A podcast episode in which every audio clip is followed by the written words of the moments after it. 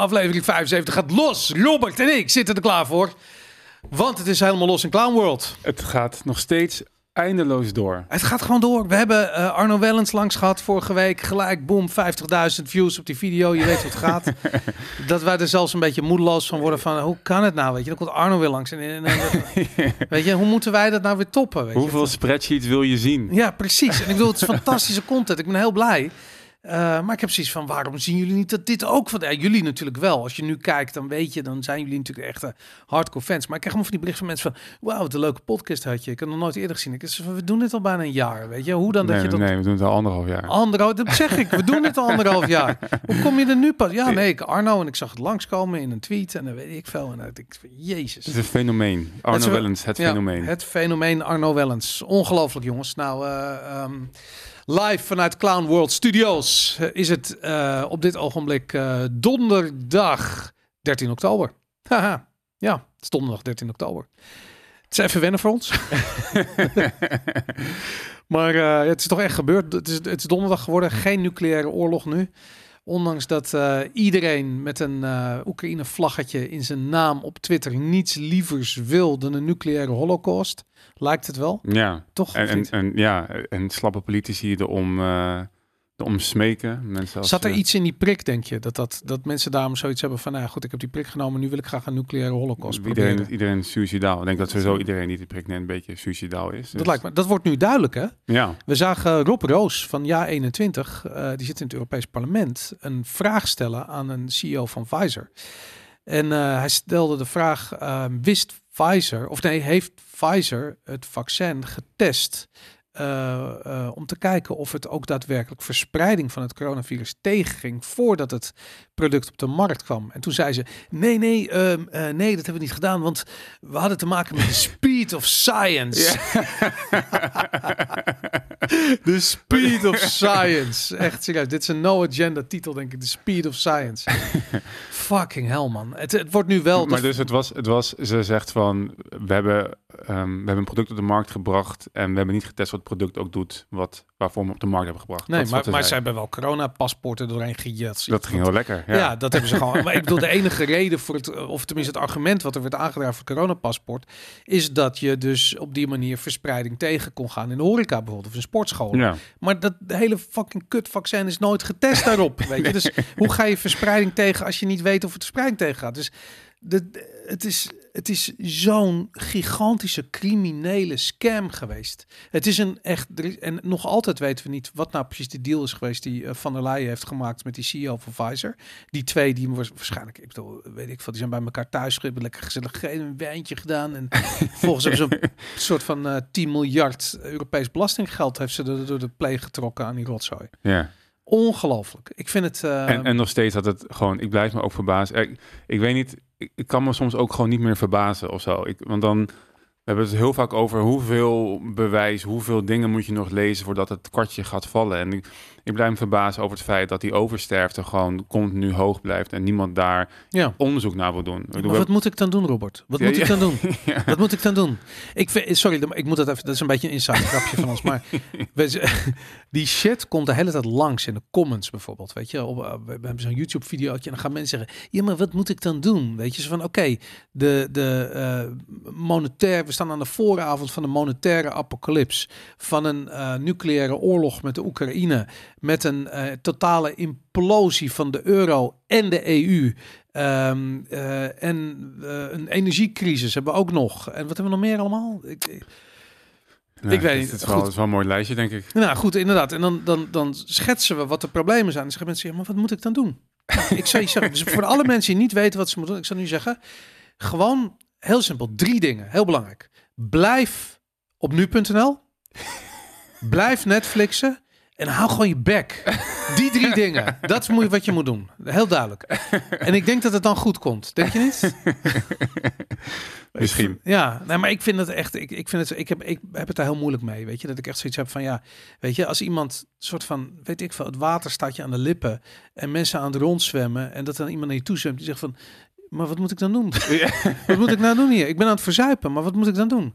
Echt zo van, ja, nee, gewoon die telefoon pakken, Netflix, dat moet je doen, weet je. Maak een foto, zet op Instagram. Ik ja. weet het niet, weet je. Dat, uh, Dit is heel erg lastig. Wat moet je dan doen? We hebben dat, weet je, als we, als we het over het monetaire probleem hebben, een implosie van de euro, dan hebben we het al uitgelegd. Weet je, goud, zilver, eh, bitcoin, eh, blikjes tonijn, het dondert niet. Alles wat de overheid niet kan. Grondstoffen, olie, gas, aandelen eh, in olie- en gasbedrijven, kolenbedrijven van mijn part, eh, natural gas, LNG is, is door, het, ehm, eh, door het dak aan het gaan die prijzen.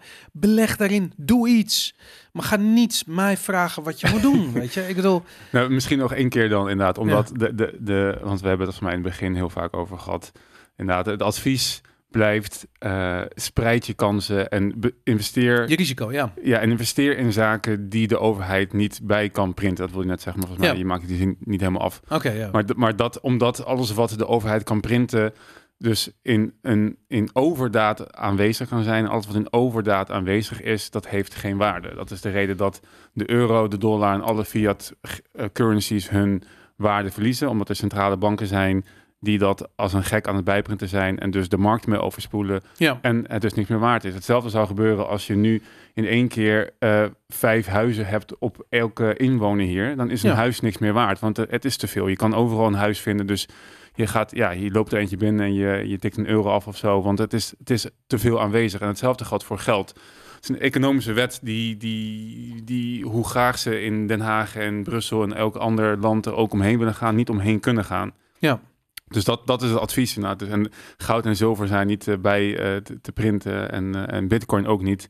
Of inderdaad grondstof of andere zaken of dingen die je gewoon nodig hebt als eten als het echt misgaat. Dat, ja. ja.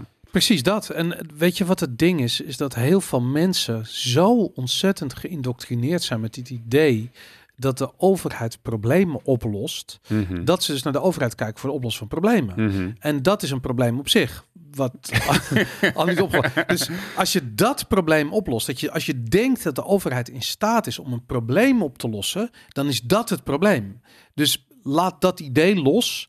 Realiseer, het is even eng, want dan moet je op eigen benen staan. En realiseer dat je zelf verantwoordelijk bent voor je, voor je voedselvoorziening, voor je gezondheid, voor je financiële toekomst, voor je, eh, voor je veiligheid. Al die dingen, daarvoor ben jij alleen en niemand anders verantwoordelijk. En dat- als je dat realiseert, ga je daarna handelen. Ja, en dat was dat, dat en dat vond ik ook een mooi. Net, net voor de uitzending hadden we het erover dat.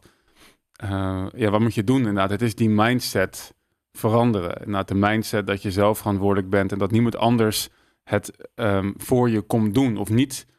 Je moet er niet op rekenen in ieder geval. Nee. Zeg maar weet je, je moet, je moet. ehm, ja, het is, het is weer dat, dat verhaal van, weet je, eerst voor jezelf zorgen en, en dan voor de rest. Weet je, als, als jij niet jouw belang voorop stelt, dan, dan is niemand in de wereld die dat doet, zeg maar. Precies. Weet je, en dat, Niemand heeft er belang bij namelijk. Nee. En jij Behalve je wel. ouders misschien, of je moeder of zoiets. Maar Ja, en zelfs, en zelfs die, weet je, dat ik vind analogie met het, vlieg, met, de, met het vliegveld, wat, eh, of het vliegtuig waar de druk wegvalt. ja, En de instructie ook is eerst je eigen mondmasker opzetten. Of je, je, zuurstofmasker. Je, zuurstofmasker inderdaad. eh. je moet ook helemaal geïndoctri- geïndoctrineerd afgelopen twee jaar. Eerst je eigen mondkapje. en dan je zuurstofmasker eroverheen. Ja. Maar ehm, eerst je eigen zuurstofmasker opzetten. Want als je dat niet doet, dan bestaat de kans dat je geen zuurstof hebt, je neergaat en je dus ook je kind niet meer kan helpen. Ja. En die, je allebei doodgaan eh, aan zuurstofgebrek. En dan, als iedereen veilig en wel zijn zuurstofmasker op heeft, kun je gaan nadenken over hoeveel zuurstof er aan boord is in zo'n vliegtuig.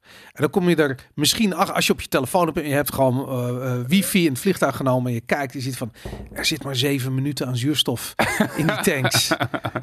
Waarom zit er zeven minuten? Nou, het idee is dat dat vliegtuig dan naar een hoogte kan eh, dalen Ah, waar, waar wel eh soort van gewoon af kan zuurstof, ja, waar je hem af kan doen, whatever. Maar goed, dat, ehm, dat daar gelaten. Ehm, als het vliegtuig de grond in boort, dan helpt je zuurstofmasker ook niet meer. nee. dat is idee. Maar goed, heel, heel andere zij, zijsprong en zijtak.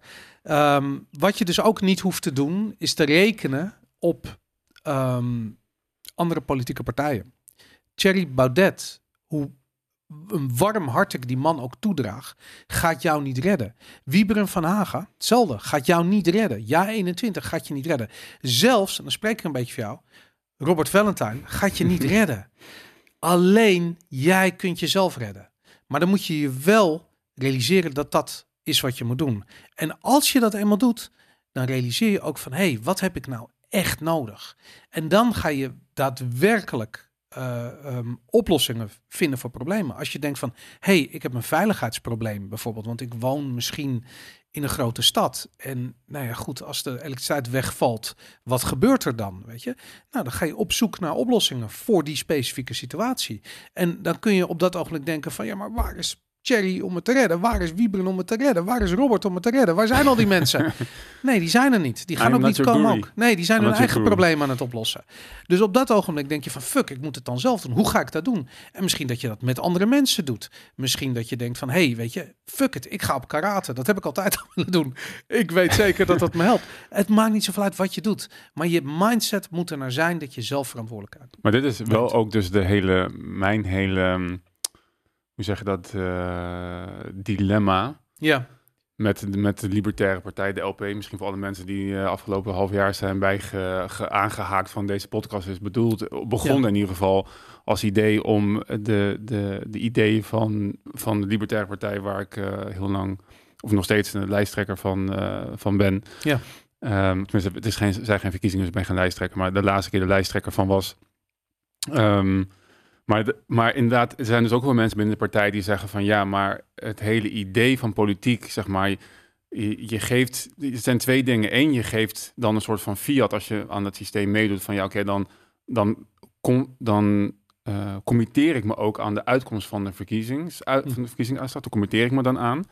Eh, dat is problematisch, want dat gebeurt bijna altijd dat partijen winnen die totaal niet het beste met eh, de wereld voor hebben. Dus dat is slecht. Maar eh, ook, en dat zie ik denk ook heel sterk gebeuren, dat mensen eh, zelf geen verantwoordelijkheid meer nemen omdat ze gestemd hebben. Weet je, omdat ik betaal belasting en ik stem, dus ik heb mijn plicht wegen, jegens deze maatschappij gewoon Ja. gedaan. En dat is denk ik inderdaad ook problematisch, want het, want dat is niet zo. En het Nee. gaat ook regelrecht in tegen het principe van libertarisme, dat jij zelf verantwoordelijk bent voor jouw leven. En natuurlijk kan je in, in, in vrijheid en in vrijwilligheid met allemaal mensen samenwerken om iets te verbeteren. En daar wil ik het eigenlijk ook nog over hebben, van dat is misschien zo meteen als we verder gaan ook in de financiële crisis, van ehm, hoe werken bedrijven aandelen Ja. en obligaties. Want dat, dat is namelijk de basis daarvan, is dat je samenwerkt om iets te, Hm. te verbeteren. Maar het politieke systeem en stemmen kan in de hand werken dat mensen hun verantwoordelijkheid dus neerleggen en bij een autoriteit.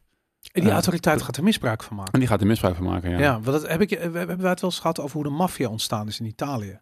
Ehm, ik weet niet of we het op de Kamer op gehad hebben. Ik weet wel, ik kan me gesprek wel herinneren dat we het daar een keer over gehad Ik ga het heel kort vertellen. In, in Zuid-Italië hadden de boeren heel veel last van bendes. Die kwamen uit het noorden van Italië. En die kwamen daar de, de oogst stelen. En eh, op een gegeven moment hadden die boeren die hadden het zo gehad ermee. Die dachten van ja, wat kunnen we doen? En die zijn zich gaan organiseren. En die zijn eigenlijk hun sterke eh, eh, mannen eh, ze gaan, gaan bewapenen en gaan organiseren. Zodat die het op konden nemen tegen die bendes die dus rondtrokken vanuit het noorden naar het zuiden. Die, ben, die, die, die gewapende mannen waren zo effectief daarin dat op een gegeven moment die bendes wegbleven. Maar die gewapende mannen, die waren er wel. en dat werd volgens de maffia. En die hadden zoiets van, ja, oké, die, die bendes zijn weg. Maar je wil natuurlijk wel dat het hier veilig blijft. Zou toch zonde zijn als er wat gebeurt met je mooie boerderij. nou goed, en dan ging je. En dat is wat je krijgt als je verantwoordelijkheid voor veiligheid bijvoorbeeld uit handen geeft aan een derde partij.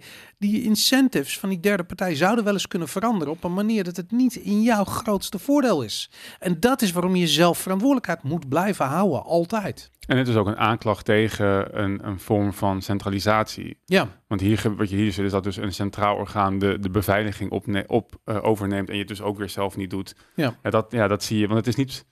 Ik denk tegenwoordig is het niet. Ja, ik wil zeggen niet alleen de overheid. Misschien ook hele grote bedrijven, maar die liggen vaak in bed met de overheid. Ik weet niet wat er gebeurt, maar het is in ieder geval niet onszelf, zeg maar. En Ja. niet de, de buurman en de, de bedrijven om de hoek die verantwoordelijk zijn voor, weet ik veel, eh, voedselvoorziening, energie, gezondheid. Het, de, decentraal eh, betekent dat je zelf verantwoordelijkheid neemt en misschien met een klein groepje mensen om je heen. die allemaal dezelfde incentives hebben, dezelfde belangen hebben bij een bepaalde uitkomst. Bijvoorbeeld dat je veilig blijft. En dezelfde vaak ook normen en waarden. Want dat is reden dat je bij elkaar bent gaan wonen Ja. in hetzelfde gebied. En dan dat je deelt iets met elkaar. En daarom is zo'n zo'n zo'n EU-project waarbij je drie, wat is het, hoeveel? 600 miljoen mensen geloof ik in Europa onder één noemer, één wetgeving, één eenheidsworstbeleid wil vatten. Gewoon echt niet te doen. Hopeloos gefaald al voordat het begon. Ja. Precies. Maar ik, denk, maar ik denk dat die mindset, ik vind het wel interessant, want die, mi- dat is ook iets wat natuurlijk als een rode draad af en toe terugkomt. Ook waarom ik vaak over mijn eigen ontwikkeling praat. Want dat is, en ook nu ik heb van niet op camera gezegd, maar ook de, de realisatie dat ehm, ook voor die persoonlijke ontwikkeling jezelf helemaal verantwoordelijk bent, ongeacht wat er gebeurt, maar dat echt tot in de puntjes uitvoeren, zeg maar, dat het, het brengt zoveel, het geeft zoveel. En ik denk dat, eh, ja, ik denk misschien moeten we daar eh, nog wat meer uitzendingen aan wijden. Ja, denk het ook. Kijk, we kunnen best wel tips geven hoe je bijvoorbeeld om moet gaan met privacy. Maar het vervelend is wat je dan krijgt, is dat stel je voor dat er één perfecte oplossing zou zijn om bijvoorbeeld private te zijn online en iedereen doet dat, dan is het effect ervan gelijk weg. en dat is het vervelende van oplossingen bieden. Het is juist extreem belangrijk dat iedereen zijn eigen oplossingen eh, najaagt en opzoekt, omdat in die, die decentralisatie daarvan, in die veelheid van verschillende verdedigingslagen die je dan krijgt, zit de oplossing. Als iedereen hetzelfde doet, maar het is iets anders dan nu, krijg je, creëer je in no time weer hetzelfde probleem. Namelijk een derde partij die wiens incentives uh, uh, gecompromitteerd zijn. En Mhm. ja, dan krijg je weer een of andere corruptie. En nou ja, goed, ik, ik denk eigenlijk wat er met corona is gebeurd, is een schoolvoorbeeld daarvan. Weet je, de medische industrie die eh, eh, er is om ons te beschermen tegen een gevaarlijk virus. Wat ze hoogstwaarschijnlijk zelf gecreëerd hebben, weet ik het. Weet je, als je, ik wil niet geband worden natuurlijk van YouTube, maar we hebben natuurlijk al een keer één waarschuwing gehad. Dat, eh, ja. maar, maar ja, weet je, ik bedoel, die, die incentives zijn gewoon zo belangrijk. Weet je, je moet dat, die, die, je moet met de, je naaste dezelfde incentives hebben voor de juiste uitkomst, de beste uitkomst voor jou en de mensen om je heen. En dat is hoe je dit oplost. Dat is wat je moet doen. Dat is wat je moet opzoeken. Ja, ja, en een van de mooiste dingen, denk ik, van, ehm, van de vrije markt is dat je eh, concurrentie krijgt, wat mensen vaak een slecht ding vinden. Maar ik denk dat de allerbeste vorm van concurrentie is, is, is een concurrentie van ideeën. Ja. En ideeën moeten, moeten kunnen concurreren met elkaar op elk niveau. En dat is waarom je een vrij woord, vrije pers, eh, eh, weet je, ehm, zelfbeschikking hebt om een idee uit te proberen. Want niemand weet uiteindelijk als er real world friction optreedt of een idee nog stand houdt. En Ja. dat is wel hoe de overheid werkt. Die komen met een idee en die gaan het uitdenken in een torentje, gaan daar twintig notities over schrijven, veel over vergaderen en denken van ja, dit is het, de notitie die het moet worden, dit gaan we over de maatschappij heen storten. En dan, en dan werkt het niet, maar ja, dan, dan houden ze vast of het werkt maar voor een deel van de mensen. En dat, en dat is denk ik een van de mooiste dingen en van het misbegrepen concept kapitalisme is die vrijheid van ideeën. Iedereen moet gewoon alles kunnen uitproberen en Ja. zo.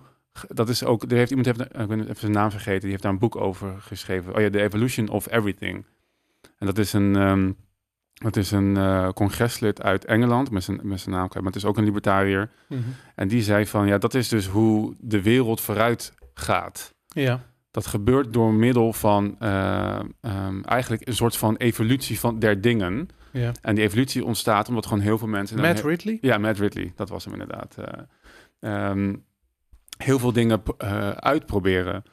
En dat is, mensen denken heel vaak dat, een soort, dat het leven een soort van eh, gepland en eh, bedacht is, terwijl het gewoon vaak aan, ook aan een soort van toevalligheden aan elkaar hangt, omdat er zoveel, zoveel mensen zoveel dingen proberen. En dat is Ja. gewoon heel belangrijk. Wil je, nou, weet je, de, de welvaart en rijkdom hebben die we nu hebben, wat meteen erbij aan toevoegen niet alles is, want ik denk dat er ook een heel ehm, eh, het is ook belangrijk wat je met die vrijheid doet. Maar goed, dat is dan invulling van, Mhm. eh, ehm, van ja. die, eigen verantwoordelijk, die je eigen verantwoordelijkheid is. Ja, nou cool.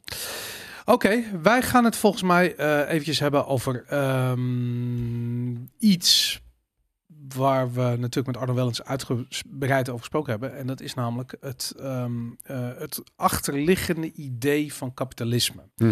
Ik hoop dat ik het goed samenvat, want Ja. jij wilde het hierover hebben. Mhm. Ehm, we gaan het hebben over wat is dan de rol van staatsobligaties, van Ja. schuld, van krediet en crediteuren. Mhm. Wat voor rol spelen die in de economie? Ja, Ehm, terug naar de basis eigenlijk. Ja. Want je hoort nu van alles en nog wat voorbij komen in, weet ik veel, misschien een podcast of in een krant die je leest, als je dat nog doet, of op nu.nl waar je de hele dag zit.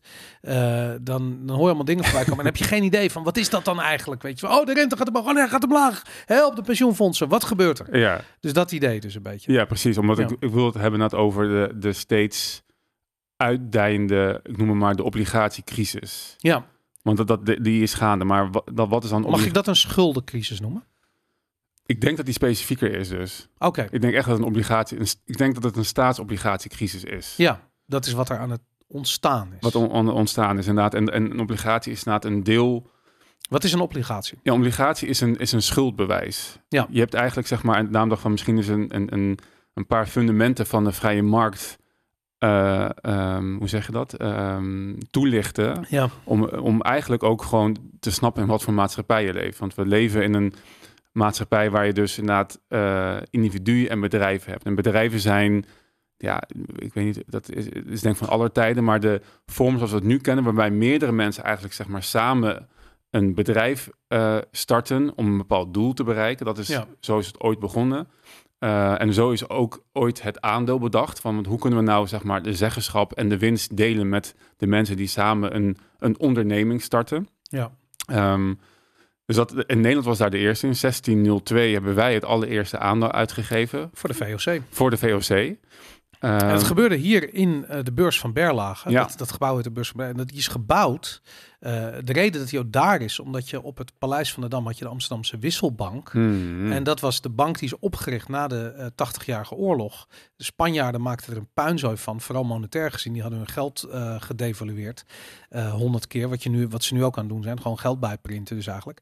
En toen zijn we teruggekeerd naar een echte keiharde goudstandaard. En de Amsterdamse Wisselbank deed dat als geen ander. Die had maar liefst, hou je vast, vier of vijf, ik weet niet misschien wel vijf, boekhouders in dienst.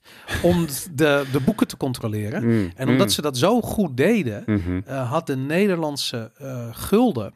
eh, ehm, die had zo'n. En dat het raarste komt het woord Rijksdaalder van. De Daalder komt uit een. Het is een munt geslagen in het Daalgebied. Hmm. Daar komt ook het woord dollar vandaan. En dat waren Oh, gewoon goudmunters. Die gewoon hele mooie gouden, pure gouden munten maakten. En wij hadden dus. nou goed, daar komt ook de Rijksdaalder vandaan. Maar, dat- maar ook de dollar en eh, dat hele idee. Eh, maar wij hadden dus hier in Nederland een hele harde eh, goudstandaard.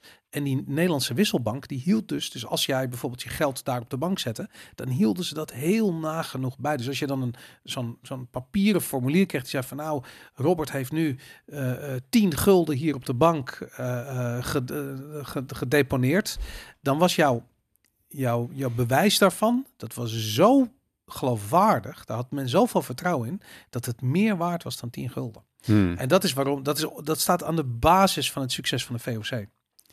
En eh, het klinkt ook een beetje als het begin van fiat geld. Maar dat is niet wat zij... eh, dat is zo is niet begonnen natuurlijk. Nou, dat is, dat is al heel oud. Dat is natuurlijk wat, eh, dat, dat stamt nog uit de tijd van de kruisridders. Want die moesten naar Jeruzalem toe, wat een pokkenend was. En er waren altijd rijke, rijke mensen van de adel, die gingen dat dan, dat was goed voor je, weet je, als je dan even een kruisriddertje ging spelen. Dus dan ging je daar met een, met een koffer vol met geld en, en, en, en, en rijkdom, ging je die kant op. En dan, die werden allemaal beroofd onderweg.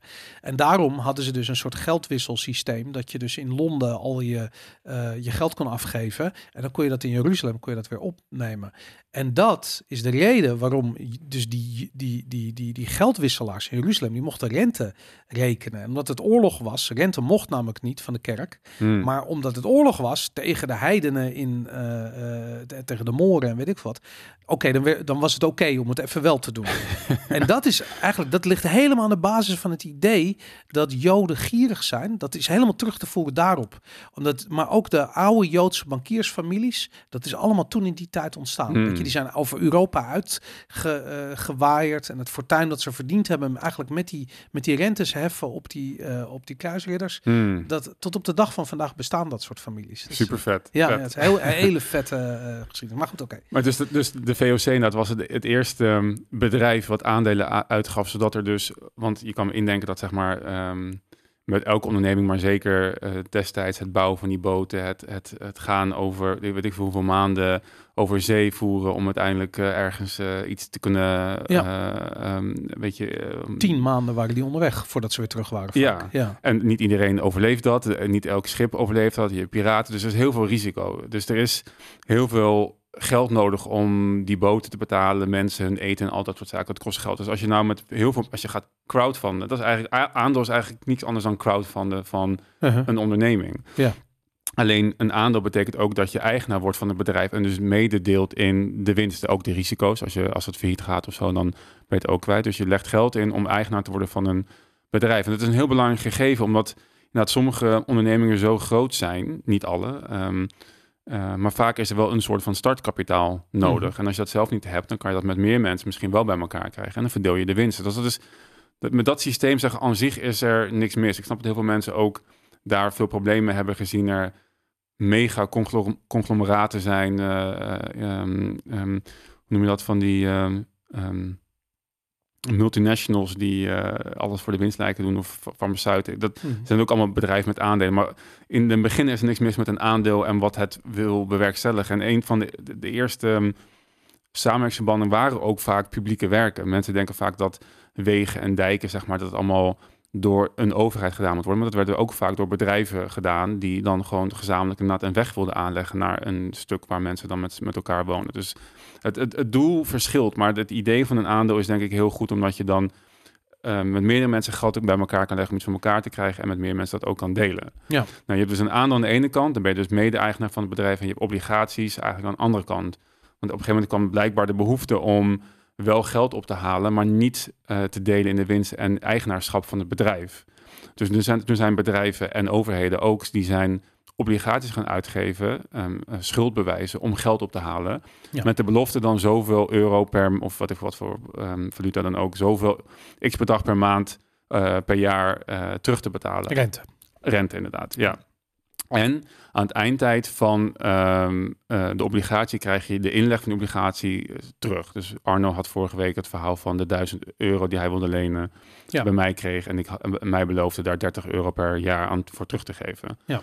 Dus dat, dat is, en, en dat is ook dus een manier om uh, geld op te halen om dingen die, die je zelf niet kan betalen, zeg maar, te financieren. Dus ook daar is op zich niks geks mee ja. in, in de basis. Ja. Dus ik dacht, dat is even, even, even zeg maar het, het, het, het, het speelveld waar we in zitten. Alleen Ja. nu zitten we dus in een tijd waarbij, ehm, ehm, en dat is best bijzonder, want staatsobligaties zijn lange tijd, werden die gezien als zeg maar de meest, minst risicovolle investering. Risicoloze. Ris De minste risico. Ja, loos inderdaad. Minst, Dus de investering met het minste risico. de investering met de minste risico inderdaad. En dus en eh, je hebt, want je hebt inderdaad eh, aandelen werd dan zeg maar als eh, hoog risico gezien, want daar, ja, dat fluctueerde veel harder en ja, een staatsobligatie, die gasten kunnen geld bijdrukken. Dus hoe, hoe fout kan het gaan, zeg maar, weet je wel? Dus, En in de geschiedenis ook, eh, landen gaan zelden failliet. Ja. Dat gebeurt echt maar zelden. ja, dus, dus heel veel eh, organisaties die zien dat als een zekere investering. En dat is ook de grap met, en als je kijkt naar de minst, eh, de meest risico averse organisaties, de organisaties die zeg maar het risico het meest mijden, Mhm. pensioenfondsen, Ja. Die investeren dus heel graag in ehm, staatsobligaties. Sterker nog, die moeten een bepaald gedeelte van hun kapitaal in staatsobligaties eh, investeren. En mogen bijvoorbeeld niet in goud en bitcoin gaan zitten. Ja, is dat zo? Ja, ja, het is allemaal wettelijk bepaald wat eh, pensioenfondsen wel en niet eh, mogen doen. Grappig, want ik dacht dus, want ik, er is inderdaad een, ik wist dat, dat ze een bepaalde dekking moesten aanhouden voor een, een bepaald asset class, waar obligaties ook binnen viel. Maar ik had dus het idee dat valuta en goud, of dat goud daar ook onder zou vallen. Nee, nee, absoluut niet. Nee, als dat zou gebeuren, zou de goudprijs door het dak gaan. Dat, Ja. ja. ja, nee, want dat is misschien nog wel minder risicovol dan eh, staatsobligaties. ja, Omdat je geen, ja, geen 100%. valutarisico Ja. hebt namelijk. Ja. Ja. Maar dus, dus nu zit, zitten we in een situatie waarbij, waarbij eh, we hebben het vorige keer gehad over de Bank of England, die dus ehm, een paar weken geleden nu moest ingrijpen omdat pensioenfondsen hun waarde van hun staatsobligaties zag dalen. Mhm. Ehm, Waarom, waarom, waarom daalde die waarde? ja, dus omdat eh, in eerste instantie geeft dus de staat een obligatie uit van 1000 pond. Mhm. Ehm, zij ontvangen gewoon die 1000 pond en betalen gewoon elke keer die 30 pond, zeg maar, of wat ze dan ook hebben afgesproken per jaar aan, aan eh, ja, ik noem het even aan rendement. Want, het is niet, Ja. want de rente wordt vaak aan een percentage gedacht, maar het gaat dus om een bepaald afgesproken rendement op Mhm. obligaties. Dus in dit geval 30 pond. Ehm, nou, Dat is de yield, heet dat in, dat, in je- Engels heet dat een yield inderdaad. Ja. En we gebruiken hier vaak de term rente, maar dat vind ik verwarrend. Want, dat, want, want die verandert, die coupon, het couponrendement verandert niet na uitgifte. Nee, klopt. Ehm, maar je kan dus dat bewijs kan je gaan verhandelen. En Arno had dat vorige keer ook uitgelegd. Van ja, weet je, als je toch verwacht, en vooral bij bedrijven is dat vaak het geval, dat je niet aan het einde van je looptijd die 1000 euro terugkrijgt. Dan kan je zeggen, nou weet je wat, dan doe ik hem wel voor minder van de hand. Dan heb ik tenminste nog wat geld binnen. Ja. En dat, Of En- omdat je bijvoorbeeld misschien nog een andere lening hebt lopen waar die staatsobligatie als onderpand dient. Want dat, is dat gebeurt heel vaak, dat die staatsobligaties als onderpand dienen voor andere vormen van, eh, van lening of kapitaalverstrekking, wat ook. En, en met name eh, in Amerika met die repo crisis was dat een belangrijk ding.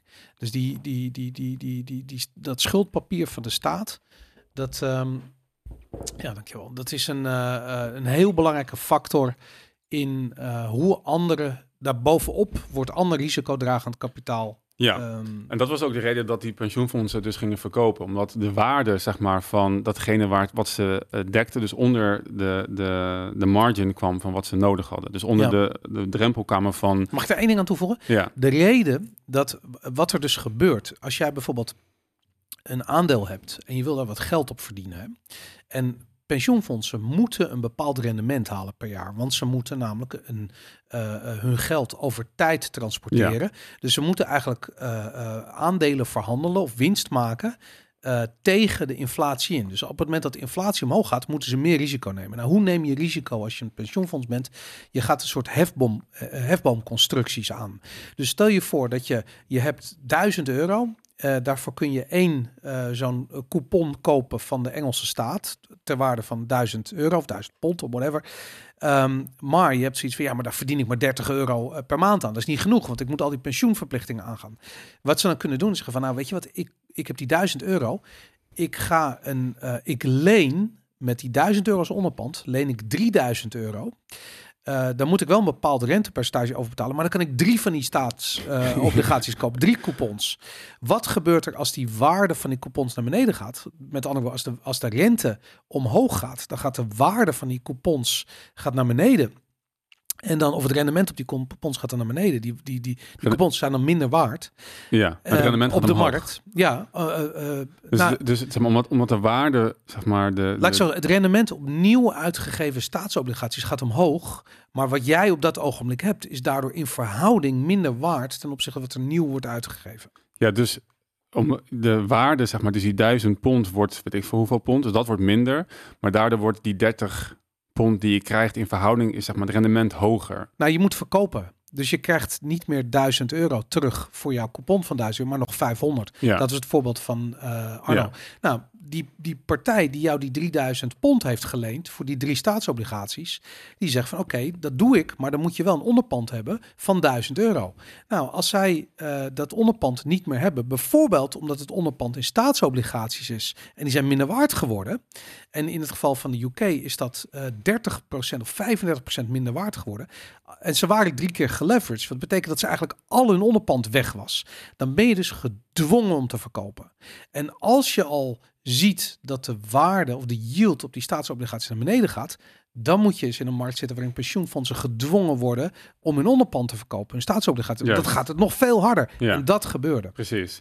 Ja, en het is dus, misschien nog even, want dat is voor mij dus ook het verwarrende. Dus de, de, die 1000 pond wordt dus minder, zeg maar, die gaat dan naar 500 pond. Maar die 30 pond die, zeg maar, die de staat uitkeert op dat, op dat bewijs, dat blijft. Ja, En, dan, en dan is dus de verhouding tussen die 500 en die 30, zeg maar, is, eh, hoe, zeg maar, de, ehm, is kleiner. Dus het Mhm. rendement, op die, als jij hem dan, dan koopt op de tweedehandse markt voor 500 pond, Mhm. is jouw rendement dus heel hoog geworden. Ja. Want het is nog steeds die 30 euro, maar je hebt hem, of 30 pond, maar je hebt er maar 500 voor betaald. En dat, is, dat zijn dus die yields die omhoog gaan. Dus eigenlijk, dan vind ik het heel verwarrend, want die yields gaan niet omhoog. De waarde van die obligaties gaat gewoon naar beneden. Ja, wat je ook, hoe je het ook zou kunnen bekijken, dat vond ik makkelijker, want dit is inderdaad heel abstract, is dat, stel je voor, jij hebt een staatsschuld gekocht van 1000, punt, 1000 pond en op het moment dat je het kocht, spreek je af met de staat, ik krijg 2,5% rente, ik zeg maar wat. Maar die rente steeg daarna naar 5%. Ehm, stel je voor, ik kom in de markt en ik heb zoiets van, nou, ik zou wel een staatsobligatie willen hebben. Ik kan naar jou gaan en ik zie van, ja, die van Robert, daar krijg ik 2,5%. Of ik kan direct van de Engelse staat kopen, die is 5%. Maar dat gebeurt dus niet. Nou ja, laat ik zo zeggen. Uiteindelijk eh, betekent dat dat jouw staatsobligatie nog maar 500 pond waard is. Dat maar- is wat ik bedoel te zeggen. Ja, maar het is dus niet, want dat is wat ik probeer te, te, duiden, zeg maar. Want er wordt dus nooit een percentage Nee, afgesproken. nee, begrijp, begrijp ik. Maar het, het, even dat idee. Omdat ze wel in rentes rekenen. Dus jij krijgt een bepaald... Dus jij krijgt die 30 pond per maand. Ja, Dat staat vast op het moment dat je de deal sluit. ja, Als ik 60 pond kan krijgen, dan neem ik die natuurlijk. Want Ja. ik koop die, want dat levert mij meer op. En dat het feit dat ik 60 pond krijg voor een nieuwe staatsobligatie van 1000 euro, maakt automatisch dat jouw staatsobligatie van 1000 euro, waar je 30 pond krijgt, op dat ogenblik nog maar 500 waard is. Want het gaat om die yield. Die, dat, Oké, laat, laten we er een punt achter zetten. Dit, ik we bedoelen hetzelfde. Het, het is alleen, ik vond mijn manier makkelijker om het te begrijpen, maar misschien is dat niet zo. maar, de, de, maar wat je uitlegt over die, zeg maar, over nou, die, dus die, die, ehm, dat onderpand. Weet ik, net zoals dat je als je een hypotheek afsluit, dan is je huis het onderpand. En, dat, Ja. en, en daarvoor krijg jij die lening. Dat doen ze inderdaad eh, met heel veel andere instrumenten ook. Eh, maar als dan de, het onderpand inderdaad onder bepaalde drempelwaarde zakt eh, en, en je hebt inderdaad, te, nou ja, goed, zo zeg maar, een hefboom voor geleend, dan kom je in de problemen. Dat gebeurde dus twee weken geleden op de Engelse markt met de, vooral de 30-jarigen, dus diegene die- met de obligaties die een looptijd van 30 jaar hadden, Mhm. dat eh, al die pensioenfondsen dat gingen dumpen Ja. en dat niemand dat wil- meer wilde kopen en dat de Bank of England dan dat toen ging kopen. En dat vond ik al opzienbarend, want het, is fe- het, het, gaat om zoveel geld dat je nou eigenlijk gewoon spreekt van een Maar waar komt dat geld dan van? Dan? Als de Bank of England de s- schuld van de Engelse overheid koopt, Mhm. waar komt het geld van de Bank of England dan vandaan? van de enterknop. Ja. Heel hard Die enteren. printknop, Ja. die, waar ze niet vanaf kunnen blijven. Met andere woorden, dat geld wordt uit het niets gecreëerd. En dan denk je van, maar dat kan toch niet? Als jij een hypotheek afsluit bij een bank, op dat ogenblik, het moment dat je je handtekening erop zet, dan krijg je dat geld op je rekening geschreven. Dat geld is uit niets gecreëerd. Dat geld bestond daarvoor niet. Want de bank heeft aan de ene kant op de balans jouw schuld gaan staan. Dat is een asset voor de bank. En dat geld wat jij dus krijgt, die schuld is een asset. En het geld wat uitstaat, dat eh, is dus uit het niets gecreëerd op de Mhm. balans van de bank. En dat, dat is zo een bizar systeem. Ja, En we zijn er allemaal mee opgegroeid. En we zijn allemaal gewend aan dat het zo werkt. Dat geld uit het niets gecreëerd kan worden. Maar als je terug gaat naar die basis en je vraagt je af, maar wacht eens eventjes. Als ik, wat, wat echt kostbaar is voor mij, namelijk mijn tijd en mijn energie, in die volgorde. Tijd is Mhm. het meest kostbaar wat wij als individuen hebben. En daarna je energie.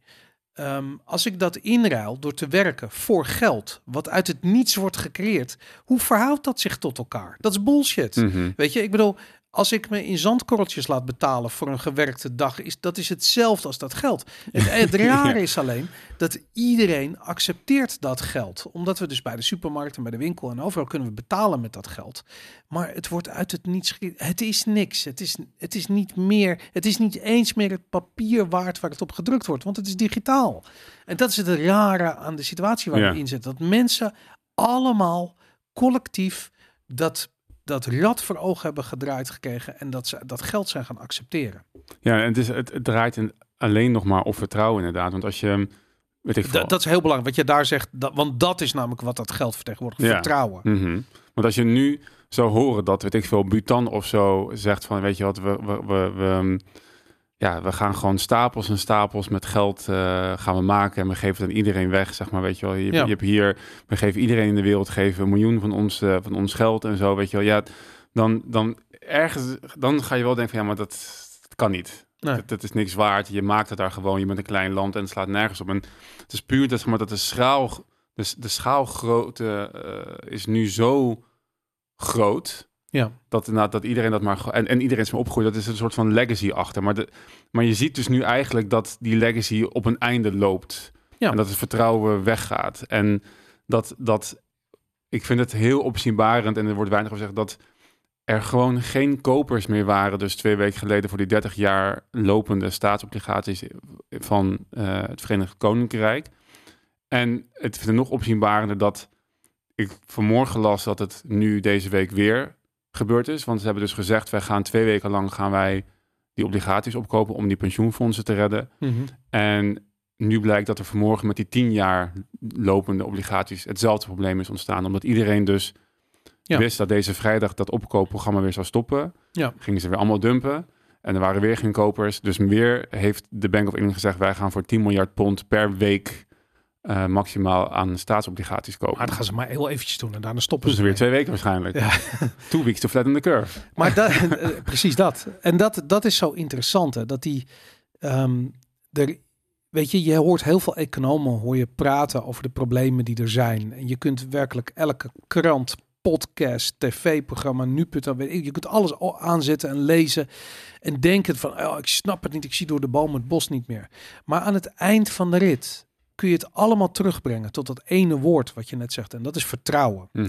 Dus laten we kijken naar een land bijvoorbeeld zoals Zimbabwe. Zimbabwe heeft een hyperinflationaire crisis doorgemaakt. Dat geld was waardeloos op een gegeven moment. Niemand wilde meer Zimbabwaanse dollars hebben. Ik heb ook een, een, een, een biljet, ho- eh, ho- eh, 100, 100 trillion dollars. Dat zijn Zimbabwaanse dollars. En Dat, dat was een echt biljet? dat is een echt biljet. Ja, dat is de hoogste denominatie die ze op een gegeven moment gehad hebben. En dat, ehm, ja, weet je, dat, dat, dat was waardeloos. Dat wa- was echt waardeloos. En hoe krijgt, wat hebben ze nu gedaan? Dus dat, dat heeft jaren geduurd. En op een gegeven moment, die Zimbabwaanse dollar, nou, weet je, ik bedoel, die- serieus, je kan er het enige wat je ermee kan doen is de op haarden aansteken, bij wijze van spreken. Dus die zijn de Zuid-Afrikaanse rand gaan gebruiken. Ze zijn Amerikaanse dollars gaan gebruiken alles wordt geld op het moment dat je geld kapot is. Dat is een heel Mhm. beroemde uitspraak. Dus ook liters benzine of eh, voedsel, weet ik er wordt gehandeld en geruild. Dat gaat door. Alleen, ja, die Zimbabwaanse dollar, daar heb je niks meer aan. Dat is Mhm. kapot. En nu, omdat de eh, overheid in Zimbabwe zo'n ontzettend vertrouwensprobleem heeft. Weet je, het volk vertrouwt gewoon niet meer wat die overheid doet. Wat hebben ze gezegd? Ze zijn met een nieuwe munt gekomen, een munt van goud. En het is de enige logische conclusie dat je dus teruggaat naar iets wat niet door de overheid gecreëerd kan worden. Goud, bitcoin, eh, zilver, grondstoffen. Hebben ze gewoon een gouden munt nu in Ja, Zimbabwe? ze hebben een gouden munt in Zimbabwe. Ja, Oh, dat wauw. gewoon weer ingevoerd. Ja. Maar is het dan...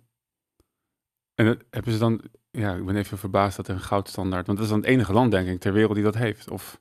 Eh, nou, heel veel landen hebben gouden munten. Je hebt bijvoorbeeld de Maple Leaf in Canada. En eh, in Zwitserland heb je eh, gouden munten. Ja, en in de, de, de, de, de Krugerrand is een gouden munt in Zuid-Afrika. En dat Maar zijn wettige ook- betaalmiddelen hoor. Ja, oké, maar dat hebben we in Nederland ook. Zeg maar, de- Ja, wij hebben ook zilver. DNB, die Ja, maakt ja. ook zilveren gouden munt. Klopt, heb ik ook ja. van de Nederlandse bank Ja. inderdaad. Om, die, die, waar je ook mee zou kunnen betalen. Ja, oké. Maar hebben zij dat echt op dusdanig manier doorgevoerd dat het alom gebruikt wordt? Maar je hoeft het alleen maar te maken. Mensen gaan het vanzelf gebruiken. Dat is het ding met Bitcoin ook. Je ziet dat die adoptie, dat gaat natuurlijk. Je hoeft Mhm. niet te zeggen vanuit de overheid van...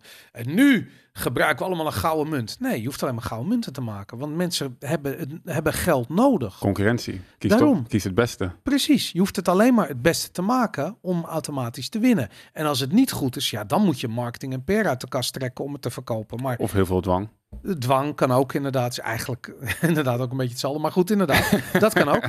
En dat, eh, ehm, ja, dus ze hoeven dat niet van de, van, de, van, de, van de hoogste toren te schreeuwen. Ze hoeven het alleen maar te maken en te zorgen dat het voorhanden is. Dat is Hmm. genoeg. Maar ik vind het, ik vind het opzienbarend dat zeg maar, het vertrouwen nu lijkt echt heel hard weg te gaan. Ik, want het was, het, ik zag gewoon oude berichten ook over... Op een paard, toch? Ja, te paard. Ik, zat, ik ging ook door mijn hoofd heen. Dat het vertrouwen ging, komt te voet en gaat te paard. Maar dat er een... ehm, dat de Nederlandse bank heeft een winstwaarschuwing afgegeven... dat ze 9 miljard ehm, minder gaan ehm, verdienen... omdat ze na het zitten met een hele hoop waardeloze obligaties. Niet alleen staatsobligaties, maar ze hebben, ze hebben voor de coronacrisis ook... Ik, ik heb me nooit echt heel erg bij stilgestaan. Voor de coronacrisis hebben zij dus ook al heel veel obligaties van bedrijven opgekocht Ja. om de economie te stimuleren. En dat is Ja. ook, ook weer zo'n belachelijke maatregel waarbij je dus, ik weet niet wat de randvoorwaarden zijn voor het opkopen van obligaties, maar dat je je voorstellen dat er dus mensen zijn die willen een bedrijf eh, beginnen en die hebben daar een miljoen voor nodig en die gaan obligaties uitgeven. En blijkbaar heeft de markt gezegd van, nou, ik weet niet, ik ben, ben niet zo'n fan van, ehm, ehm, weet ik veel wat voor dingen jij wil, eh, wat, wat voor shit je wil verkopen, je, je, je, je biodegradable mondkapjes of zo, blijkbaar is er geen vraag naar. Ja. En dan zegt de overheid van, nou, maar ik ga toch, eh, ik ga, ik, dan kopen wij je, je, dan investeren wij in jou, wij kopen al die obligaties, jij hebt je miljoen, kan je lekker doen wat je wil. En dat is, en dan, dat is dus en masse ge, eh, gebeurd Ja. met dat geprinte geld. Nou, sterker nog, eh, volgens mij heeft eh, de Nederlandse bank de overname, wat was het, van Hermes, volgens mij door Louis Vuitton eh, gefinancierd. Dat is een goed voorbeeld. Ja, ik, ik zoek het voorbeeld nu op, maar ik kan het. eh, ehm, zo snel niet vinden. Maar dat was een, was een heel ding inderdaad. Dat, eh, ehm, ja, ja, dat de Nederlandse bank dus een, een, de overname van een luxe merk gefinancierd heeft. En volgens mij ook nog eens een keertje tegen een negatieve rente. Dus het heeft ze ook nog eens een keertje niks opgeleverd. En En, en, het, he- oké. Ja, maar goed, zo insane werkt dit inderdaad, ja. Maar dat, ja, en dat is natuurlijk het hele. Het, het gaat helemaal in tegen het idee van vrijheid en vrije markt. En ehm, dat mensen hun geld uitgeven aan zaken waar zij in geloven. Ja. En dat je gaat en dat je een prospectus leest van oké, je, doet, je doet een aandelenuitgifte. Ja. Ehm, wat, wat wil je dan precies mee doen? Oh, je doet een obligatieuitgifte. Wat is jouw idee daaraan? Wat, en dan lees je en dan, en dan maak je op basis van wat je leest. En misschien de mensen die je spreekt, of het bedrijf ken je al, of je weet ik veel hoe, hoe dat gaat. Maar je doet je, je due diligence, je doet je Ja. onderzoek daarna. En daarna ga je geld eraan geven. Maar nu heb je een overheid die een enterknop heeft om eh, loads of money te maken. En vervolgens elk bedrijf maar te, te, te helpen met financiering. En dat is dus het hele idee van de boom en bust cycle. Want dit is wat dit, dit, die, stimulering vanuit de overheid zorgt ervoor dat je dus elk bedrijf wat je maar kan bedenken, dat gaat dus in eerste instantie wel lopen, want er zit gratis geld in. Mhm. Maar goed, als je uiteindelijk eh, ehm, ehm, waarde moet gaan leveren en die lever je niet, ja, dan ben je bestaansrecht kwijt en, Nou, en, dan- en dan klapt het. Wat ik zo interessant vind, is dat van oudsher geld helemaal niet iets is wat door de overheid werd uitgegeven. Dus op een gegeven moment is dat begonnen dat vooral Europese koningen, die wilden hun gezicht op een munt hebben. En die hadden namelijk bedacht dat het handig was, want als er dan een nieuwe koning was, dan zei zo'n nieuwe koning van ja, mijn gezicht moet op die munt. Dus die nam alle munten in en eh, ehm, drukte daar nieuwe gezichten op, maar schaafde in het, eh, in het proces van het drukken gewoon een klein beetje goud van die zilver van die munten af, zodat die munten devalueerden. En daar werden dan weer oorlogen van gefinancierd en weet ik veel wat. Dus dat is, een, eh, dat is al heel oud is dat. Maar in principe hebben overheden niets te maken met geldcreatie. En sterker nog, het idee van de centrale bank. De centrale bank is voor het eerst omschreven door Karl Marx in zijn, eh, eh, wat was het? Eh das, Manif- Das Manifest, Das ja. Manifest, Das Kapitaal, Das sorry, dat bedoel ik. In Das Kapitaal. Want en het, het hele idee van, van een centrale bank is gewoon extreem marxistisch. Dat is een, dat is een marxistisch idee. Mhm, Want je wil namelijk de staat als regelaar van alles hebben. mhm. En wat is nog machtiger om te regelen door de staat dan voedsel en energie en weet ik wat? Geld. Geld is altijd 50% van elke economische transactie. En eh, tada, dat is makkelijk als de staat dat kan creëren. Weet je, dus de staat zit vervolgens met zijn handen voor de helft in elke economische transactie. mhm. Als je dus toegang hebt tot de geldcreatie. Als je Mhm. zelf de geldstandaard creëert. They penetrated the economy. De cabinet. Ja. Precies dat inderdaad, ja. Ja, precies. En dat is dus inderdaad, en en als je dat zegt, dan word ik, ja, ik weet niet of ik er weemoedig, of nee, weemoedig is een goed ding. Of ik, Nou, ik, maar mensen moeten dat weten, weet je. En ik, ik zie, ja, maar wat moet ik dan doen? ja, Hey, Robert, wat moet ik meteen doen? Weet je, wat je moet doen is je realiseren dat, het, eh, eh, dat je in de maling wordt genomen. Dat, dat is het enige wat je hoeft te doen. En dat als jij je schaarse tijd en energie gaat, ehm, eh, gaat inruilen voor waardeloos schuldpapier, want dat is wat de overheid creëert. Het zij digitaal, het zij echt daadwerkelijk eh, papier. Ehm, dan realiseer wat je doet. Weet je, realiseer dat je dat, dat je moet vluchten met, dat, met die euro's die je dan krijgt naar iets wat zijn waarde kan behouden over tijd. Want dat is de reden dat we werken. We willen dingen produceren die ons kunnen helpen in tijden van onzekerheid. Van misschien wel als we iets nodig hebben. Dat is waarom eekhoorns nootjes eh, aan het verzamelen zijn. Weet je, dat is waarom wij met z'n allen werken. Laat je niet met papieren nootjes. Ik bedoel, als jij naar een eekhoorn gaat zeggen luister, Jack, die nootjes ga je inleveren en je krijgt hier een stapel bankbiljetten. Die eekhoorn heeft zoiets van nee, eh, ben je, ga jij even lekker weg. Weet je. Maar echt, inderdaad. Doe dan niet. Weet je, als die eekhoorn al slimmer is dan jij, doe dan niet. doe dan niet het, dit. Weet je, nou ja, goed. Wees, geen, we- wees een eekhoorn. Weet je? Ik bedoel, dat dus. Maar het is wel, het is, we, sta- we, hebben, ja, we hebben er vaker over gehad, maar de, het feit dat die Nederlandse bank dus zo'n winstwaarschuwing afgeeft.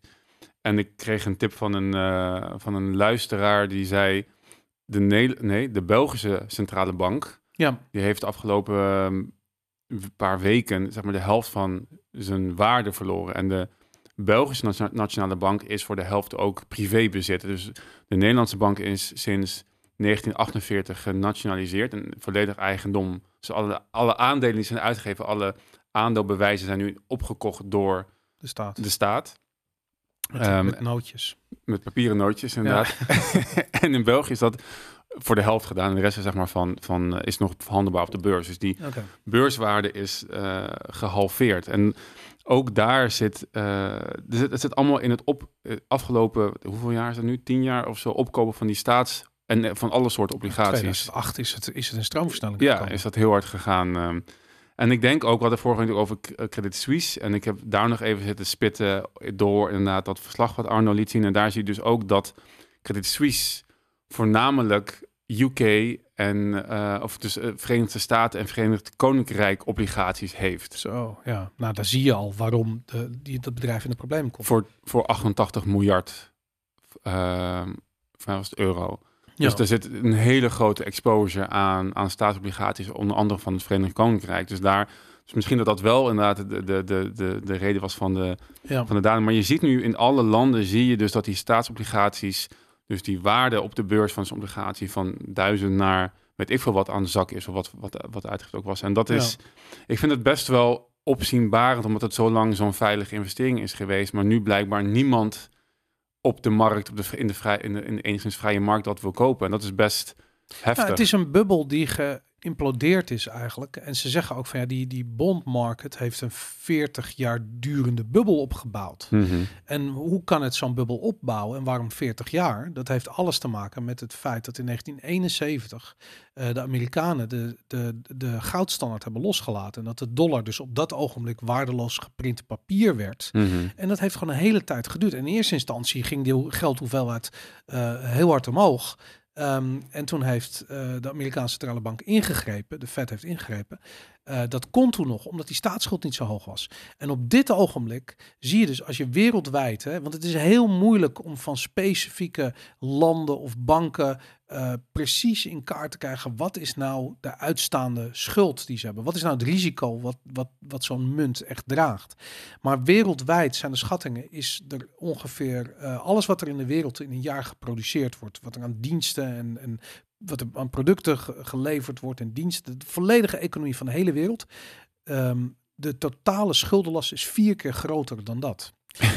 maar dat betekent dat je dus vier aardes moet hebben met die 6 miljard mensen erop, die allemaal een jaar lang moeten werken voor niks. Alleen maar voor het afbetalen van die schuld. Om dat, om dat weer weg te krijgen, om dat een nul te krijgen. Ik bedoel, dat kan niet. Weet je, een mens kan drie dagen zonder eten. We- Weet je, ik bedoel, dat betekent dat je dus de aarde vier keer moet wegvagen, eigenlijk, om die schuld weg te krijgen.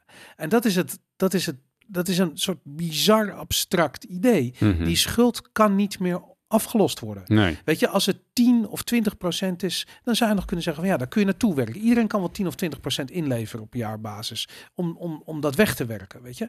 Of misschien over 10 jaar, of weet ik veel. Iedereen kan wel iets inleveren.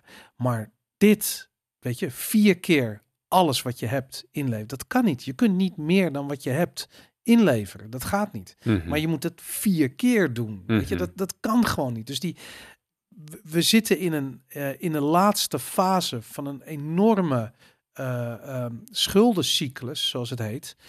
En die kan maar op één manier eindigen.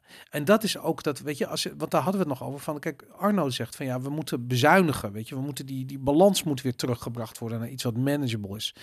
Het is al decennia lang niet meer manageable. Weet je, Mhm. we zitten nu in de laatste fase. Je kunt niet, als jij sta, stage 4 uitgezaaide kanker hebt en het zit overal, zeggen van. Oké, maar nu ga ik gezond eten. weet je, ik bedoel, het kan wel, maar je gaat niet, je gaat het niet meer, het gaat niet meer weg, weet je. Ik wil, het is te laat. En dat is waar we nu aangekomen zijn. En dat is het, het grote probleem van deze, eh, van deze tijd, is dat je kunt nog maar één, één ding doen. En dat is die geldprinter aanzetten. Dat is de enige tool die ze hebben. Dus die geldprinter aanzetten. En er is van alles geprobeerd. Je, kan, je zou kunnen proberen van, oké, alle pensionados weg bijvoorbeeld. Nou, dan zijn de pensioenverplichtingen weg. Nou, ze hebben hun best gedaan met die prik, weet je. Ik bedoel, eh, ik weet niet of het gelukt is. In ieder geval, de oversterfte is daar. En dat zal misschien wel een, het klinkt koud hè, maar dat zal wel een deukje in die pensioenverplichtingen eh, opleveren. Maar bij lange na niet genoeg om dit hele uh, circus te betalen Mhm. of af te lossen. Het kan gewoon niet. En dat is het, eh, ehm, ja, dat is het probleem. Die geldprinter gaat aan en we gaan richting. eh, eh, we- weet je, je hoeft alleen maar naar Venezuela, Zimbabwe, Weimar Republiek te kijken om te zien hoe dat eruit gaat zien. Eh, of je kijkt bijvoorbeeld naar Turkije om te zien wat de volgende fase is. Turkije zit nog niet in hyperinflatie, maar heeft 80% inflatie per jaar. Weet je, nou, dat, dat betekent dat ze eh, eh, op 10% zitten van hyperinflatie. Weet Dus je? Ze zijn hard op weg. En wij gaan er ook Ik straks moet naartoe. zeggen, wij zijn niet heel ver verwijderd van dat. Maar Robert, wat moet ik dan doen? Nou ja, ik denk, ik denk, zeg maar, ja, goed, full circle terug. voor mij, ik weet niet of Arnold het vorige keer ook zei, maar de oplossing is natuurlijk het afschrijven van die schulden. Dat de, de reset. Maar De- hoe kan dat nou? Ik kan toch moeilijk zeggen naar de bank zeggen van, ah, sorry, weet je, die hypotheek die ik bij jullie heb lopen, het spijt me, maar het gaat hem gewoon niet worden, jongens. Nou ja, in de zin van dat zeg maar het ehm, ehm, ehm, dat dat schulden die zijn opgebouwd. Ja, ik denk niet. Uiteindelijk moet, eh, moet er gaat er dus heel veel failliet. Zeg maar, dat is dus wat er gaat gebeuren. Want dat is dat is hoe je dan weer terugkomt bij een normaal systeem. Het hoeft niet. Het hoeft niet. Dat is het hele ding. Er is een andere oplossing. En daarin zit wel degelijk. Kijk, het grappige is, bijvoorbeeld, ze hebben dat een heel klein beetje geprobeerd met de invoering van de euro. Mhm. Dus de, eh, toen wij de gulden hadden, hadden we ook te maken met flinke inflatie. Er was gewoon inflatie. Mhm. En op een gegeven moment was de koopkracht van die gulden werd minder en minder. En dat had, zag je overal in Europa. En dat was ook goed voor de economie, want het is voor de export is dat hartstikke goed. En toen kwam opeens kwam die euro in. En toen werd er een wisselkoers van, wat was het, 2,2? 2,20371. Nou, daar ga je. Dat was de wisselkoers van de, van de euro ten opzichte van de gulden. En iedereen die 2000 gulden in de maand verdiende, eh, die had het eventjes heel zwaar. Want die verdienen nog maar, eh, weet ik veel, 900 euro of 850 euro. Mhm. En, eh, maar dat werd al vrij snel 2000 euro. En daar zie je gewoon van, dat is hoe je een, eh, eh, eigenlijk een inflationair probleem oplost. Het vervelende is dat ze vervolgens de euro nog harder zijn gaan bijprinten dan dat. eh, en wat vooral de gulden en de Deutschmark waren redelijk, dat ging redelijk goed. Weet je, de grootste problemen zaten in Zuid-Europa. En wij hebben die problemen geïmporteerd doordat we de euro kregen. Maar die oplossing is niet verkeerd. Het idee dat je bijvoorbeeld zegt van nou, stel je voor dat we als het zou bestaan en dat er absoluut digitaal, absoluut schaars digitaal goed zou bestaan. Ik heb het, als ik dat zeg, voor de mensen die niet snappen eh, wat ik bedoel en die dat zeggen, maar wat moet ik dan doen? Ik heb het over bitcoin. ik wil dat niet uit dat zeggen, want het is net alsof ik wat te verkopen heb. Ik heb niks te verkopen. Ik zit er ook helemaal niet diep in, weet je. Whatever, man. Maar het is gewoon als, eh, als, als gedachte-experiment. Stel je voor dat er een, eh, dat je dus een niet door de staat gecreëerd goed zou hebben. Zoals goud of bitcoin bijvoorbeeld. En dat je zegt van nou, maar dit is schaars. Ehm, een, wat is nu? Een, een ounce goud is, weet ik veel, 17, 1800 dollar. Geen iets in die regio waard. Ehm, dat gaat in één keer naar 8 ton. Is dat waard opeens? Iedereen die op dat ogenblik goud heeft, die, die ervaart een gigantische eh, inflatiecorrectie. Want die is niet meer slachtoffer van die inflatie, maar die groeit mee met die inflatie. Mhm. En, maar dat betekent dat schulden verdwijnen ten opzichte van de assets die je hebt. Stel je voor dat in een ideale wereld dat iedereen nu thuis een, een ounce goud zou hebben. Of misschien een heel klein beetje bitcoin. Of weet ik veel, iets van, van die dingen. En je ziet dat die assets, iedereen vlucht daarheen omdat je hyperinflatie hebt in alle fiat currencies. Dat betekent dat dat soort assets opeens heel veel waard worden Mhm. Daarmee kun je al die schulden die zijn aangegaan, kun je moeiteloos eh, aflossen. En tada, we hebben een harde geldstandaard. Zonder al te veel pijn en moeite. Het grote probleem is dat de mensen die nu nog de vraag stellen, "Ja, wat moet ik dan doen? Die, die snappen niet dat er de hele tijd met jou gecommuniceerd wordt. Get the fuck out. Doe het nu. Doe iets. En, maar die mensen snappen het niet. Die zien het niet. Die blijven maar Netflix. Die blijven maar de, de Volkskrant lezen. Die blijven maar de NRC lezen. En die snappen niet dat je, als je nu handelt, dat je die boot mist. En dat je, je niet, dat je de kans misloopt. Niet alleen voor jezelf, maar voor je kinderen en je kleinkinderen. En god weet hoeveel generaties na je. Om te zorgen dat je uit die inflatie Mhm. eh, eh, spiraal naar beneden stapt. Dat moet nu gebeuren. Dat is de enige optie die we hebben. Alleen het moet wel gelijk gaan. Want anders heb je een paar mensen die het doen. Die worden straks de eigenaren van alles wat er in de wereld is. Eh, en dan blijf je heel veel slachtoffers overhouden. En die gaan demonstreren en die gaan guillotines meenemen. En dan, goed, dan krijg je dat gezeik weer. En uiteindelijk niemand wint daarbij. Gaan we dat weer doen? ja. Dus het enige manier waarop het echt is, als dat iedereen snapt dat fiat kapot is, dat het vertrouwen daarin eh, langzaam maar snel, dat klinkt raar, langzaam maar snel, dus niet van de een op de andere dag, want dan klapt in één keer in elkaar, maar gewoon dat iedereen nu aan de slag gaat om uit te stappen. Een klein beetje goud, een klein beetje bitcoin, een klein beetje dat hoeft niet veel te zijn, hoeft echt niet veel te zijn. Maar weet je, 50 euro, ik weet niet, whatever, 20 euro, het- Mhm. da- daar gaat het niet om. Maar het gaat erom dat je, dat, dat je daar aan meedoet en dat je er op die manier naar kijkt.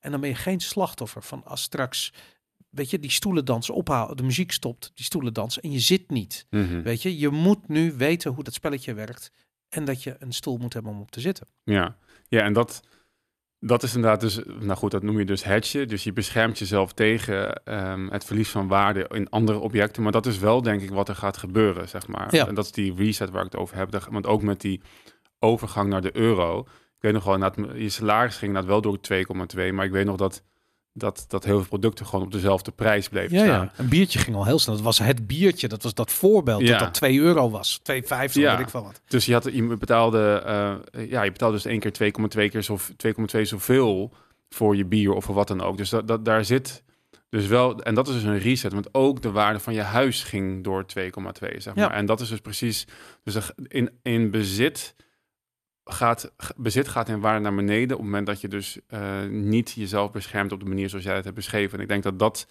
ja, dat gaat hier op een bepaalde manier ook, ook gebeuren. En de mensen die dat snappen, inderdaad, en zich daartegen indekken en vervolgens al die dingen kopen die je niet kan bijprinten, ja, die kunnen die waardedaling compenseren met de waardestijging van de dingen die zij na- daarnaast hebben, Ja. in hebben geïnvesteerd. En dat... En dan zijn we toch best lang bezig met wat moet ik dan doen? wat moet ik dan doen? Wat over willen hebben. Maar ik bedoel, ik zou als mensen dit kijken en nog steeds de vraag hebben, ja, maar wat moet ik dan doen? En op wie moet ik dan stemmen? Dan heb ik zoiets van, ik weet niet zo goed meer wat ik moet zeggen. En, ik, en ik, het, het stom is, ik zit er ook al te lang in om nog mensen te gaan uitleggen wat er mis is. En dat is mijn eigen bias. Weet je, dat is mijn grote probleem. Als iemand naar me toe komt ja, kijk die podcast van jou, heel interessant. Maar wat moet ik dan doen? Weet je, dat ik gewoon zoiets heb van, weet ik veel, man, ga lekker Netflixen. Weet je, ik, ik, kan, ik kan niet meer. Ik kan niet meer op die manier eh, helemaal bij het begin beginnen, omdat mijn Mm. gedachteproces is al te ver. Weet je, ik kan niet meer helemaal tussen van, maar wat weet je precies niet? Weet je, en dan kom je erachter dat ze niet weten wat geld is, bijvoorbeeld. Wat de rol van geld in de economie is. Dat ze niet eens weten wat de economie Mhm. is. Dat ze niet eens weten dat als iemand tegen jou zegt dat we het voor elkaar doen, dat ze eigenlijk dat, dat voor elkaar eigenlijk een elite is die er belang bij heeft. We doen het voor hun. Weet je, dus het feit dat je vanuit een soort collectivistische beweging iets van je vrijheid eh, en je zelfstandigheid en je zeggenschap opgeeft voor iemand anders. Dat die iemand waarschijnlijk iemand is die er misbruik van maakt. Mhm. En als je al dat soort grondbeginselen niet, niet ziet, ja, waar, hoe, hoe, moet je dat aan, hoe moet je dat uitleggen? Ik Ja. vind dat echt heel moeilijk. Ja, we, eh, ja, ik zei net al voor de uitzending dat ehm, in, in ons gesprek zitten altijd heel veel aannames, omdat ik weet dat je dezelfde ehm, onderzoeken, dingen hebt gelezen, overtuigingen hebt gevormd, waardoor heel veel dingen, we stappen elke keer overheen. Hè. Maar ik zie dat in de, in de comments dat mensen vaak zeg maar de, de, de, de, eh, de, de, de basis niet, nog niet hebben en dus niet snappen. Dus misschien, iemand zei me dat laatst, misschien... ehm, Misschien, eh, misschien moet ik kijkers vragen. Kan ik een keertje live gaan of zo? Moet ik kijkersvragen beantwoorden? En dan begin ik gewoon bij de basis. En dan, eh, of jij Ja, nou, weet, je waar ik dat vaak heb? Soms dan, dan ga ik in op uitnodigingen van podcasts, weet je. En dan Mm. zijn het vaak dat soort gesprekken over die basis. En, Mhm. en aan de hand van de vragen die iemand dan stelt, dan kun je wel een soort van, Ja. van, van verhaal vertellen. Weet je? Mhm. En, dat, eh, en vaak zijn het onderwerpen die ik zelf niet zie. Hè? Dat ik, ik heb helemaal niet in de gaten dat... eh, eh, ja, we- we- hoe, hoe ziet de wereld eruit als je gelooft in het overheidsnarratief? Mhm. Ik heb geen idee, want ik Mhm. geloof al sinds 11 september 2001 niet meer in het overheidsnarratief. Ja. Maar misschien zijn er mensen die dat wel nog doen. En hoe ziet dan de wereld eruit? Dat is lastig. Dat is lastig om elkaar dan tegen te komen. Maar omdat een podcast een setting is waarbij je eigenlijk gedwongen tenminste een uur lang met elkaar aan het praten bent. Mhm. Ga je, kijk, de meeste, me- als ik dit in de kroeg heb, lopen mensen weg. Die hebben zoiets van, hé, maar fuck off met die shit. Dan ga je wappie, we- weg, weg. En eh, dan, dat is oké, weet je. Ik snap dat wel, weet je. Dat is oké, weet je. En ik gun iedereen zijn Netflix-bubbel, waarin het allemaal veilig en is en goed komt. En er, je op iemand kan stemmen die jou met een oplossing op een gouden blaadje presenteert. Weet je. Ik, fantastisch, super tof als je erin gelooft. Het is alleen niet de realiteit. Mhm. En dat, da daarom vind ik podcast tof, want dan kun je, je kunt niet echt weglopen, weet je. Je gaat moet dat gesprek Ja. aangaan. Ja, precies. Dat, eh, ja. dat werkt. Ja. Ja, ik heb, ik heb ook dat ik niet. Ik had vroeger heel erg de mm, bijna een soort van dwangmatige neiging om mensen te willen overtuigen van wat ik dan had geleerd, zeg maar. Van weet je, Ja. maar kijk dit dan. En ik, ik heb ja, helemaal met eh, binnen, de, binnen de LP, waarbij ik dat heel erg op rationele gronden mensen wilde overtuigen van, joh, maar dingen zitten gewoon anders in elkaar. Kijk maar. En dus niet Mhm. kwam als politicus met een gouden dienblad van, ja weet je, ik los het wel voor je op. Nee, ik zei van, nee, maar jij bent, je moet het zelf oplossen. Wat dus Ja. Electoraal echt een, een, een, een, een, een doodzonde is, Ja, zeg maar. als jij niet een probleem, wat doe je daar dan? wie ben jij dan Als jij dat niet kan eh, oplossen. Ik heb het letterlijk in, in, in, voor mij toen ik voor de gemeenteraad in Amsterdam eh, gekregen, toen ging iemand vragen me, wat doe jij dan voor mij? Iemand vroeg dat, ik zei, maar ik ga niks voor je doen, dat probeer ik uit te leggen. Ja, ja, precies. Oké, en dat stem ik op die guy naast je, Ja. die inderdaad wel de gemeenteraad is ingegaan uiteindelijk. Mhm. Maar de, de, ik ben ook gestopt met zeg maar het, het, het, ehm, het. Ik merk wel, als mensen het vragen, dan ben ik, dan, dan denk ik van ja, ik wil, ik wil alles inderdaad, inderdaad delen. En het beste inderdaad in de podcast, want dan doe je dat zeg maar voor veelvuldig eh, Ja. mensen. Maar het zeg maar het, het ehm, ik kan me ook niet meer druk maken op mensen die het zeg maar niet willen zien. Denk ik van, Nee, want- want het is toch ook een keuze? ja, het is een eigen keuze, het is je eigen verantwoordelijkheid en je gaat ook zelf de consequenties daarvan ondervinden. Ja, precies. En daar, ja, Ik, ik heb hetzelfde een beetje. Stel je voor dat je, eh, eh, weet ik veel, misschien ben je heel goed in natuurkunde. Snap je de kwantumfysica? Dan ga je toch ook niet opwinden over mensen die dat Ja. niet snappen of zich Mhm. daar niet in willen verdiepen. En ik wil niet libertarische grondbeginselen met kwantumfysica vergelijken, want dat dus de ene is wat makkelijker te ja. begrijpen dan het ander. Maar het, eh, ehm, eh, ja, weet je, je kunt nou eenmaal niet andere mensen redden. En dat is wel iets wat ik al. Je weet je, je kunt andere mensen ook niet gelukkig maken. Weet je, Mhm. dat, dat soort van ja, dat heb jij vast ook wel eens geprobeerd in je leven. Ik heb dat ook geprobeerd. Dat je Mhm. denkt van, nou, de- weet je, deze persoon, weet je, dan kan ik. En waarom doe je het? En dan kom je eruit aan, dan ga je therapie, dan kom je erachter dat je eigenlijk zelf een soort eh, iets mist, weet je. En, maar goed, dan, dan, dan heb ik wel zoiets van, ja, je, je moet al die ideeën loslaten. Je kunt elkaar niet redden. Je kunt, laten we hopen dat iedereen stopt met vragen, wat moet ik doen? Maar aan de slag gaat met, ehm, eh, met zelf, zichzelf redden. Ja, En zichzelf gelukkig maken. want het werkt En- ook niet inderdaad. Precies. En dan heb je een wereld van gelukkige mensen die zichzelf, die hun eigen broek kunnen ophouden en in staat zijn zichzelf te beschermen. Maar dat is wel mooi inderdaad, want ook, ook eh, mijn moeder is counselor en, die, en, en in de opleiding counselor, volgens mij überhaupt in psychologie, wordt het, je mag nooit oplossingen aandragen. Want dan, dat, dat werkt dus niet, zeg maar. Nee. De, de, de cliënt, patiënt moet zelf erachter komen wat het probleem is voor hun Ja. oplossing. En ik vond het inderdaad een, ook een hele mooie metafoor met zowel zeg maar, alle dingen op economisch vlak, maar inderdaad op emotioneel, persoonlijk vlak is het hetzelfde. Je kan nog zo hard proberen iemand gelukkig te maken, maar die, als die persoon dat er niet voor kiest om het zelf te doen, want het is nog steeds een- gewoon een inside job, net Ja. zoals 9-11 misschien. Maar dan, dan werkt het gewoon niet, zeg Ja. maar. En, en dat, en ja, goed, dat is, ik denk dat dat dus de basis ook weer is van hoe mensen werken en waarom het economisch systeem wat opgebouwd is, dus ook Ja. zo werkt. Je moet dezelfde verantwoordelijkheid pakken voor ja, niet alleen je geluk, maar ook je financiële vrijheid, veiligheid. eh, ehm, en als je dat niet doet, ja, dan, dan, dan loopt het gewoon helemaal spaak. Ja, tof. Ik vind dat we daarmee eh, moeten eindigen. Deze reguliere eh, uitzending van Vivo Valentine. Ehm, als je kijkt op YouTube, vergeet niet eventjes te abonneren op het kanaal. Te klikken op eh, dat je dit liked. Duimpje omhoog, je kent het allemaal. Daar help je ons echt mee. Eh, hoe je ons ook helpt, is om Tribe member te worden. Eh, en vervolgens niet al die video's te downloaden... om een of ander smerig eh, Telegram kanaal neer te zetten. Maar gewoon Tribe member te worden. De shit daar te kijken op www.vforvalentine.com. Want uh, daar gaan we nu nog uh, zeker een heel uur. Maar ik heb een lijst met onderwerpen. We gaan het over uh, de Krim hebben, over die brug die opgeblazen is. over de stemming over de Oekraïnse regio's. ik heb zelf nog een heel ding over, um, over de rol van informatie de rol van geld als informatiedrager. een podcast die ik luister. Ik heb nog een andere, maar misschien ga ik ook nog wat dingen bewaren volgende week. Ik weet niet. Um, we gaan het over de energiemarkt hebben. Er is gewoon te veel om over door te praten. gaan we allemaal nu doen. Als je deze livestream kijkt, uh, gaan we, ga dan nu naar vivovalentine.com.